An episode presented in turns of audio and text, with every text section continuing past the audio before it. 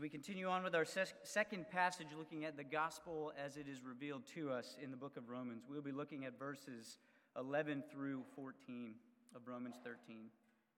Hear now the word of the Lord. Besides this, you know the time, that the hour has come for you to wake from sleep. For salvation is nearer to us now than when we first believed. The night is far gone, the day is at hand. So then let us cast off the works of darkness and put on the armor of light.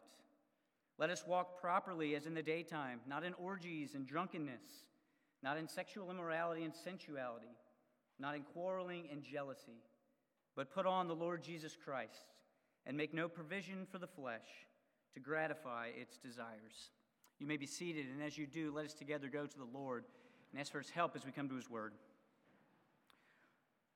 Our Father God, we do rejoice this morning and every Lord's Day morning that Jesus Christ, you indeed came to save.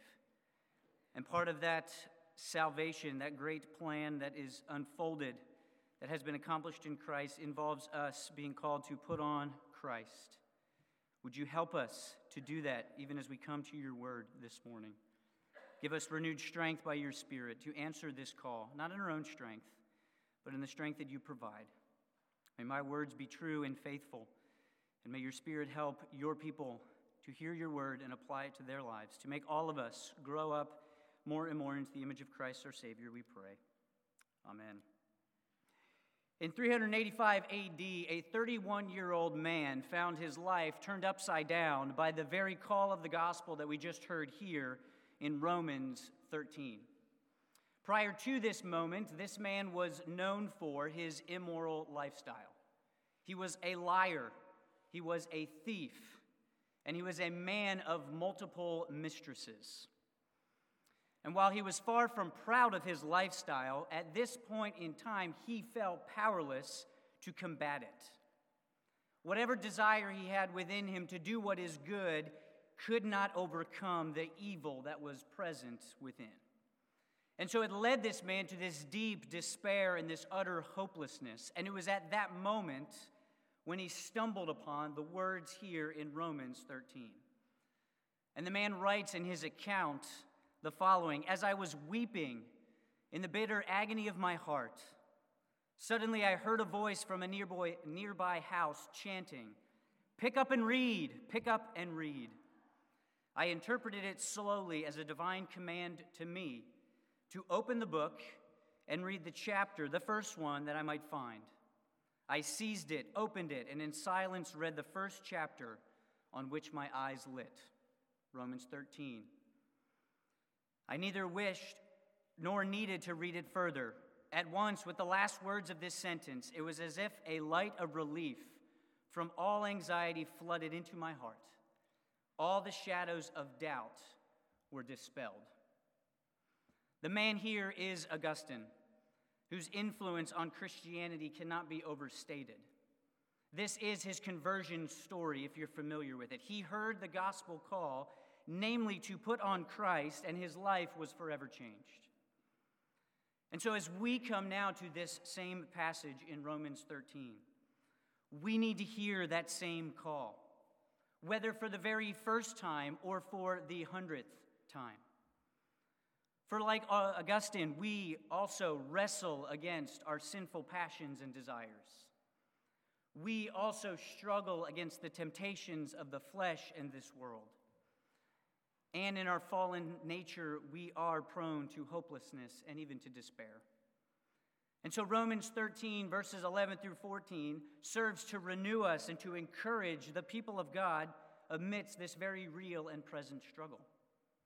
So, by the Spirit's help, may we find in it once again strength and relief that is promised. For the gospel calls all believers to live lives characterized by and committed to faith and obedience. And we will look at this call for all of us to live lives characterized by faith and obedience by these three commands that we find from the Apostle Paul wake up, walk honorably, and wear Christ. And the first aspect of this call we see is the call to wake up. My son and I, he's two and a half, we like to play this game that I'm sure many of you either play with your children or have played with your children or your grandchildren. In the middle of playing or reading, I will spontaneously fall asleep. I close my eyes, I drop my head, and I will even bring about some obnoxious snoring sounds. And whenever I do this, Everett is quick to respond with an emphatic, Wake up, Daddy! Sometimes it's loud, sometimes it's a whisper, sometimes he laughs in anticipation of saying it. Sometimes he almost sounds angry, like, How dare you sleep at this moment of time? Sometimes he even allows for a more pregnant pause for me to sleep just a little bit longer. But whatever the case is, the message that Everett, my son, is giving me is very clear. Now is the time for play, not sleep. Now is the time to read, not rest. And Paul's message that we find here in verse 11 is similar. Look at it with me. He says, Besides this, you know the time, that the hour has come for you to wake from sleep. For all believers, the time we are in demands us to be awake. And it begs the question what is this time? What is this hour that Paul is referencing? And these two words can mean generically just a passage of time. But that's not how Paul is using them here. In this context, these two references to time, time, hour, is pointing to a moment of significance or a moment of decisiveness. There is something special about the time that believers find ourselves in, us included today. Matthew Henry calls it gospel time. I like the sound of that. Emphasizing where all believers stand now in the great drama of God's redemption.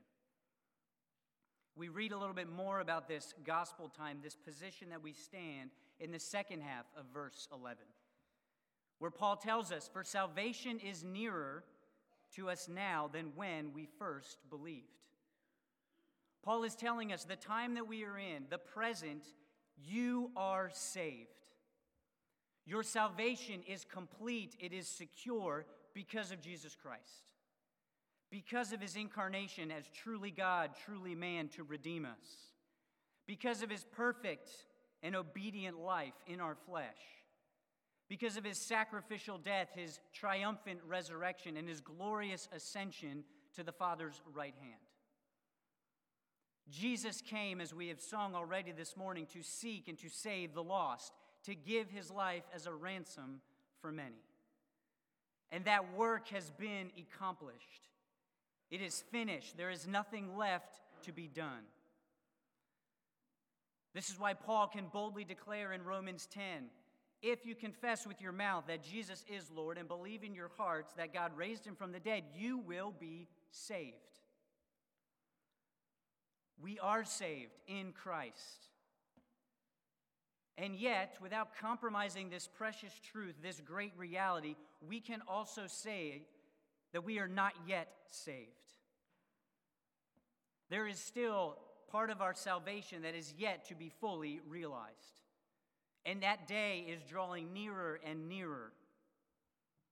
We are still waiting, waiting for the fullness of our redemption, waiting for that day when all things will be placed under the feet of Jesus Christ, waiting for that day when he will return as our Savior and our King to conquer sin and death once and for all. And it is this aspect of our salvation that Paul is telling believers is getting nearer and nearer with each and every passing hour. And it is precisely because it is growing nearer and nearer that he exhorts believers to wake up. We cannot be asleep. We cannot be resting we need to be awoken, awakened to the reality that we are saved and our salvation is yet to be fully realized. And to help illustrate this point, he uses the analogy of night and day. He uses it in the beginning of verse 12, where he says, The night is far gone, the day is at hand. Now, I know we have a lot of medical people here this morning, but aside from you, most people sleep during the evenings. Most people don't sleep during the day. The night is for sleeping, the day is for working. Paul's telling believers that because Jesus has come, because he has accomplished our salvation, because he has finished the work, the day has come. The dawn has risen. Or as John Murray puts it, Jesus has thrown the light of that day that is yet to come backward into the present. Yes, the night is still very real and very present. It is still dark. But there's good news. It is vanishing with each and every passing day. Yes, the world still lies in darkness. This age that we find ourselves in is an evil age. The believers in Rome would have recognized this. We recognize this. But for those of us who are in Christ, we can rejoice. The dawn has come. We hear this in Zechariah's song at the birth of his child in Luke 1 78, where he tells this about Christ because of the tender mercy of our God, whereby the sunrise shall visit us from on high. And we also read it from Paul's own words in 2 Corinthians 4 6, where he tells that church, For God, who said, Let light shine out of the darkness, has shown in our hearts to give the light of the knowledge of the glory of God in the face of Jesus Christ. Because Jesus has come and because Jesus is coming again, this calls for his people to be awake. We need to live in light of both of these realities.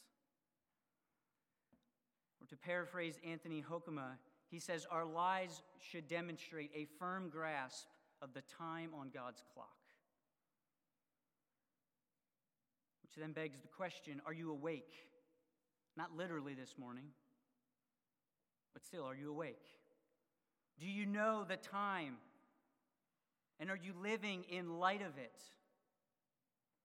Is your life marked more by your eagerness and the urgency of Christ returning than the urgency and the eagerness of whatever is facing you today, tomorrow? Are you awake and have your attention turned in the direction of obedience? as one who is definitively saved now and will be definitively saved on that day when Christ returns in glory. The call is for each of us to awake from sleep because of the reality of what Christ has done to save us and what he is going to do on that day when he returns. And then Paul shifts into the second aspect of the call, and it is to walk honorably. And this flows right out of the call to wake up. For those who are awake will be those who walk properly. Walking according to Scripture throughout the entire testimony of Scripture is not limited to the physical act. Scripture gives it a much broader meaning than just that. It points to behavior and practice. And so the reality is that everyone is walking, not just believers. Everyone has a behavior, everyone has a practice. The question is, how are you walking? Or what is your practice? And just as the book of Proverbs will summarize all of life as either walking on the path of wisdom or walking on the path of folly, Paul summarizes all of life as either walking in the light or walking in darkness. Those who are in Christ will walk in the day, whereas those apart from Christ cannot but walk in darkness. There is no neutral ground, there is no alternative ground. And maybe it's surprising for us that Paul doesn't really go into much detail about the positive side of walking, of walking in the day. He simply says this Let us walk properly, as in the daytime properly means honorably, respect, respectably, or fittingly. Believers are called to live or to walk as is fitting for those who are awake, for those on whom the light of Christ has shined. In Ephesians 5, Paul will say the same thing in very similar language, where he will tell that group of believers to walk as children of the light. And he will tell them to look carefully how you walk, not as unwise, but as wise. And then he says, making the, be- the most use of the time. Believers live, they walk in light as they walk as those who no longer are in, but have been called out of the darkness and into God's marvelous light. They walk according to the realities that we have just looked at a few moments ago. We walk as those who are saved and being saved. We walk as those who have been justified, declared righteous in Christ before the judgment seat of God. We walk as those who are actively right now being sanctified by the Spirit within us, with the full assurance that our sanctification will be complete upon Christ's return. We walk as those who are no longer dead, but those who have been raised to new life and will one day stand in new life in the presence of God fully glorified.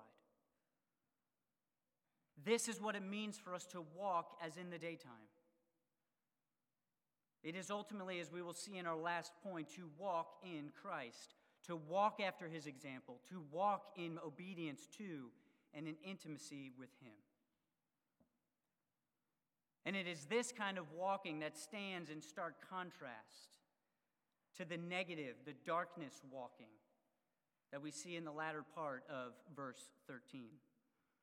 Look at it with me, where Paul says, not to walk in orgies and drunkenness, not in sexual immorality and sensuality, not in quarreling and jealousy.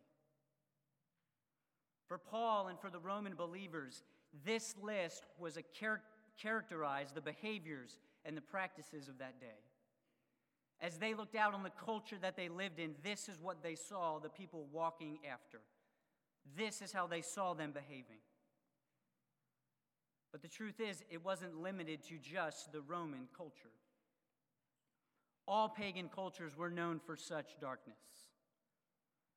The churches in Corinth, in Ephesus, in Thessalonica, and on would have nodded in agreement with a list like this. And we, sitting here this morning, yes, 2,000 years removed, but still can nod in agreement as we read this list this morning. Our culture is one that is consumed with, walking in, and characterized by darkness. It is living out the reality of what is true. It is a culture that is dead in sin, hostile towards God, and under his wrath. And this list that Paul gives us, it can be broken into three pairs that kind of summarize, not comprehensively, I mean, comprehensively, but not exhaustively, what walking in darkness looks like. Peter will give a very similar list in his very similar text in 1 Peter 4. But just to summarize it briefly, this kind of walking in darkness, it looks like excessive indulgence of both the physical and the sensual appetites. It is saying yes to everything and ev- anything that we desire. It is holding nothing back from what our sinful flesh wants. And on top of that, it's the celebration of every sort of vile and evil practice, particularly in the areas of sexuality and pleasure. Nothing is forbidden. Nothing is determined to be bad or evil.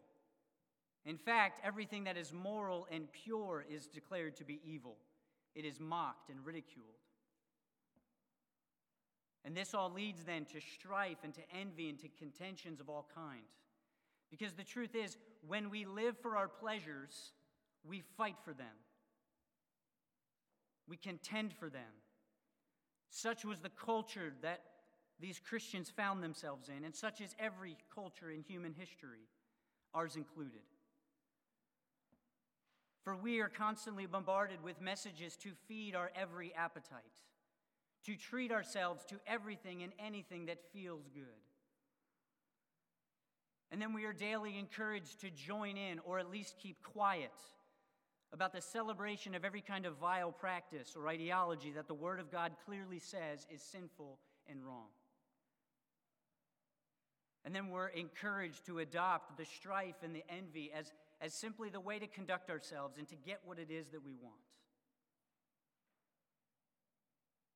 And the truth is, if we're not careful, we can easily find ourselves, those who should be walking as in the day, to be walking in the darkness. We can so easily find ourselves joining in this type of walking and behavior and practice. And so this should lead us to pause then and ask ourselves how are we walking? Are we walking as those who belong to the day, as those who have been redeemed out of the darkness and placed into his marvelous light? Does your walking sound like the walking we heard earlier from Psalm 26, where David says, I have walked in my integrity? Where he tells the Lord, Your steadfast love is before my eyes, and I walk in your faithfulness. Because the gospel calls us and empowers us to walk honorably. Christ has redeemed us, not so that we would walk in darkness, but so that we would walk in the light. And so may we be faithful and diligent, looking then ever so carefully at how it is that we walk. Which then brings us to this last call that Paul brings before this group of believers and us today. The exhortation for all of us to wear Christ. And this idea of wearing Christ is, is, is the, to borrow the time of the season, it's the bow at the top. It ties it all together. Believers will be awake. Believers will walk honorably if they have put on the Lord Jesus Christ. He is the linchpin Everything flows out of this idea of clothing ourselves in Christ Jesus.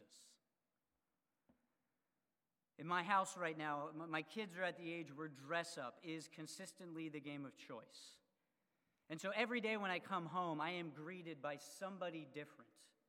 Very rarely is it the person that I have given the name that I have given them.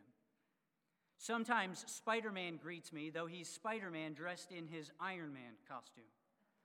Or El- uh, Rapunzel is dressed in her Elsa costume. So it can be very confusing for me as I come home. And so I've actually learned that instead of blurting out what seems obvious to me, I let them tell me who it is who's greeting me at the door. But for us Christians, wearing Christ should not bring such confusion. And wearing Christ is not a game of dress up that we put it on and then take it off whenever we feel like it, or whenever we choose, or whenever it seems most convenient. No, because wearing Christ is the defining feature for Christians. He is the garment that we should be seeking to regularly clothe ourselves in day after day until that day comes when we will finally be put on the imperishable and the immortal, as Paul tells the church in Corinth. And so Paul tells this group, tells us this morning what it looks like for us to wear, to put on Christ. And on the one hand, there's a negative side of it. There's a removal, an abstaining. Look at the second half of verse 12 and at the end of verse 14, where Paul tells us So then cast off the works of darkness and make no provisions for the flesh to gratify its desires. This picture of casting off is not your standard wardrobe change. It's not the, the folding and the placing of our pajamas aside so we can put them back on for the next evening's use. This picture of casting off is getting rid of them, is tossing them aside, is discarding them altogether. If you've ever come in after playing in the mud, which playing in the mud is fun, but after playing in the mud is never fun. You want to get rid of that clinging, that wet, that gross garment that is just draping itself all over you as quickly as you can. And this is how we should feel about the works of darkness. We should be eager to throw them off, to cast them aside, to leave them in a pile on the floor, never to look at them again, never to come back to them. But then Paul gives a second picture at the end of 14 where he tells them not to make any provisions for the flesh.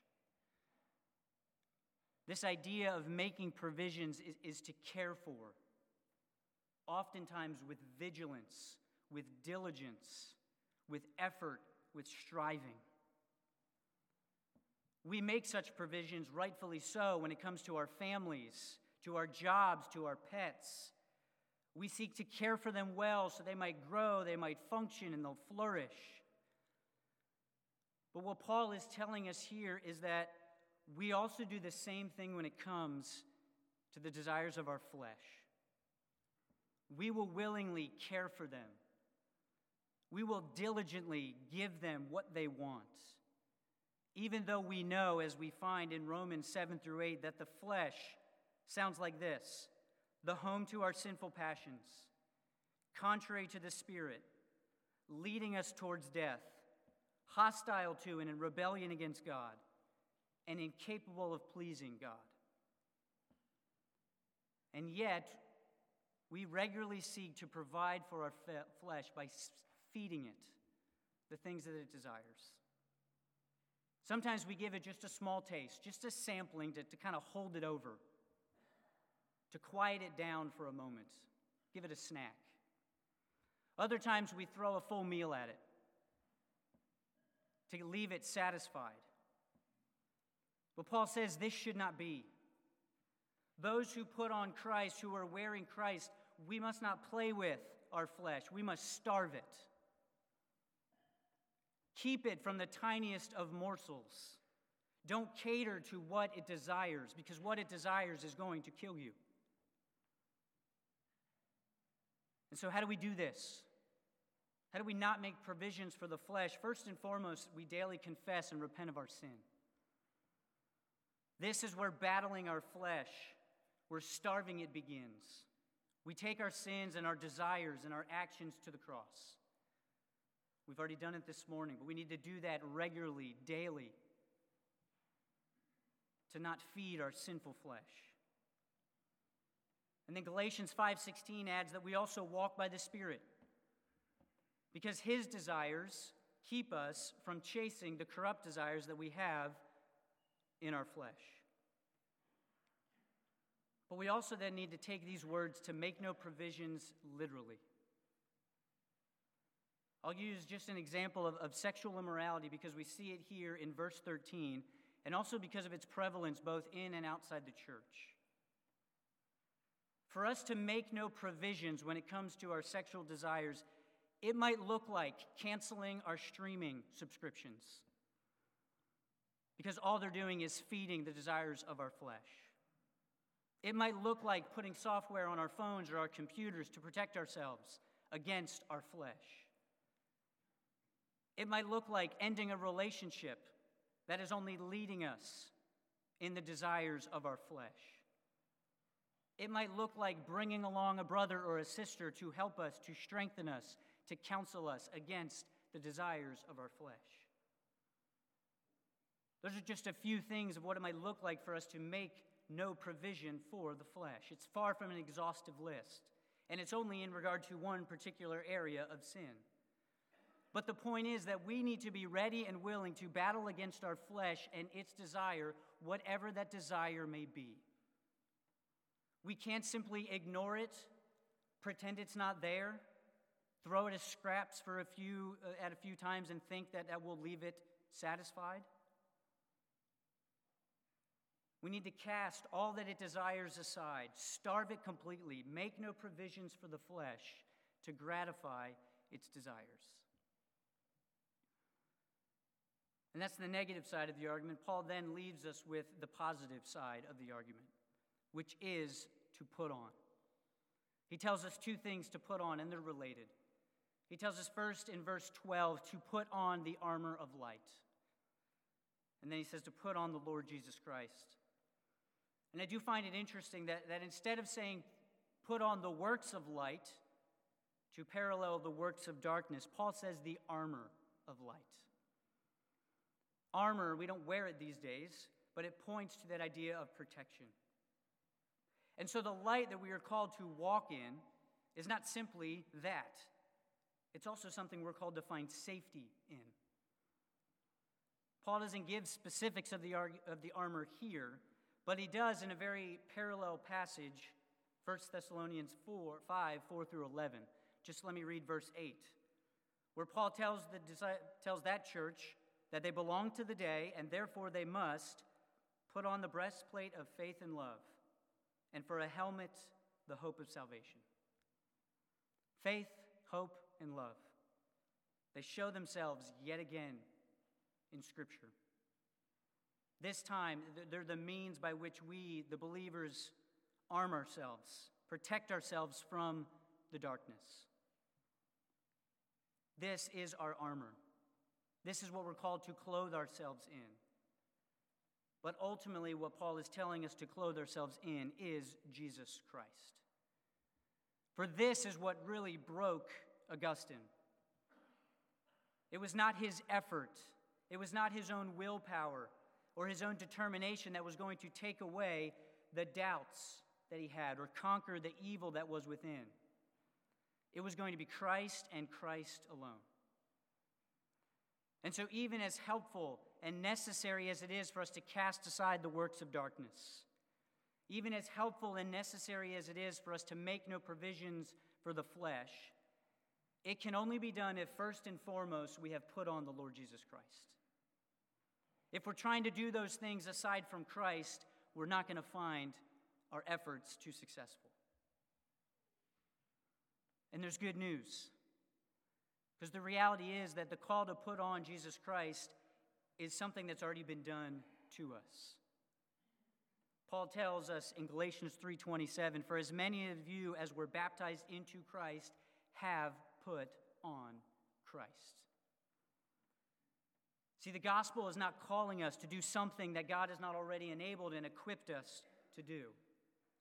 It is not taking away the heavy burden and the unbearable load of our sin and our evil desires and replacing them with an equally heavy and unbearable load of putting on Christ.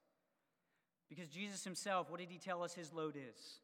His burden is easy and my yoke is light. We put on Christ because Christ has already been put on us. So we're not being called to adopt some kind of new moral practices or to put on some virtues or even to become legalistic. We're called to adopt Jesus Christ, who has already adopted us.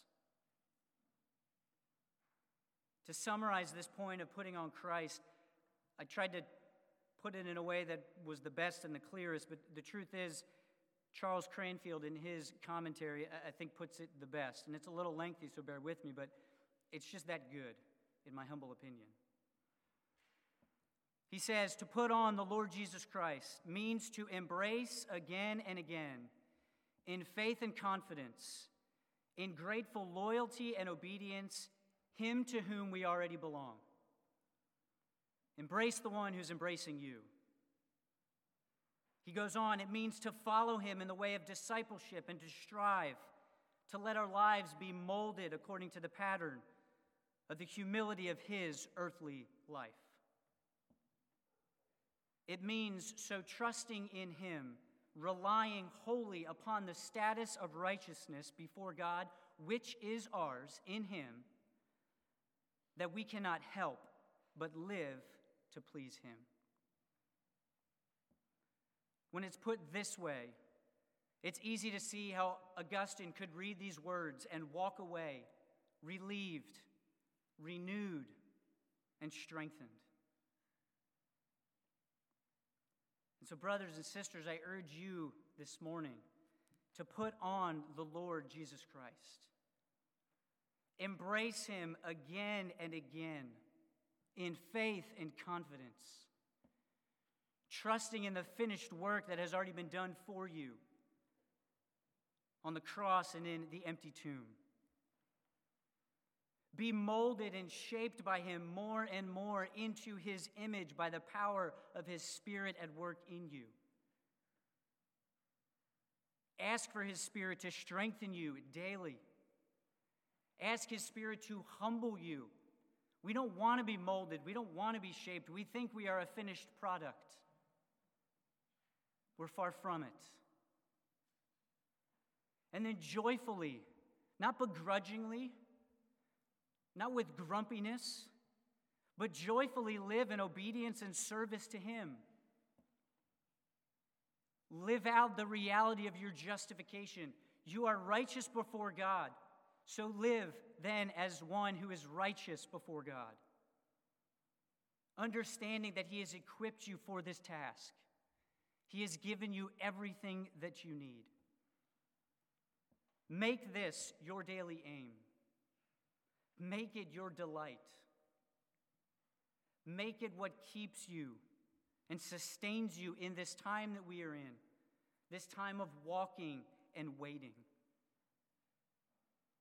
For the gospel calls all believers to live lives characterized by and committed to faith and obedience, to walking in, to putting on the Lord Jesus Christ. Let us pray. Our Father, we do confess to you how often we do not put on the Lord Jesus Christ. How often we are walking in darkness. How often we are straying where we are feeding the desires of our flesh. Forgive us. Help us by the power of your Spirit to understand the call of the gospel, to heed the call of the gospel, to be renewed in the call of the gospel to put on our gracious and conquering Savior and King Jesus Christ. So that as we wait on Him, as we pray daily, Come, Lord Jesus, come quickly, that we would do so in faithfulness, in obedience, in joyful and humble service to the glory of your name, we pray. In Christ's name, amen.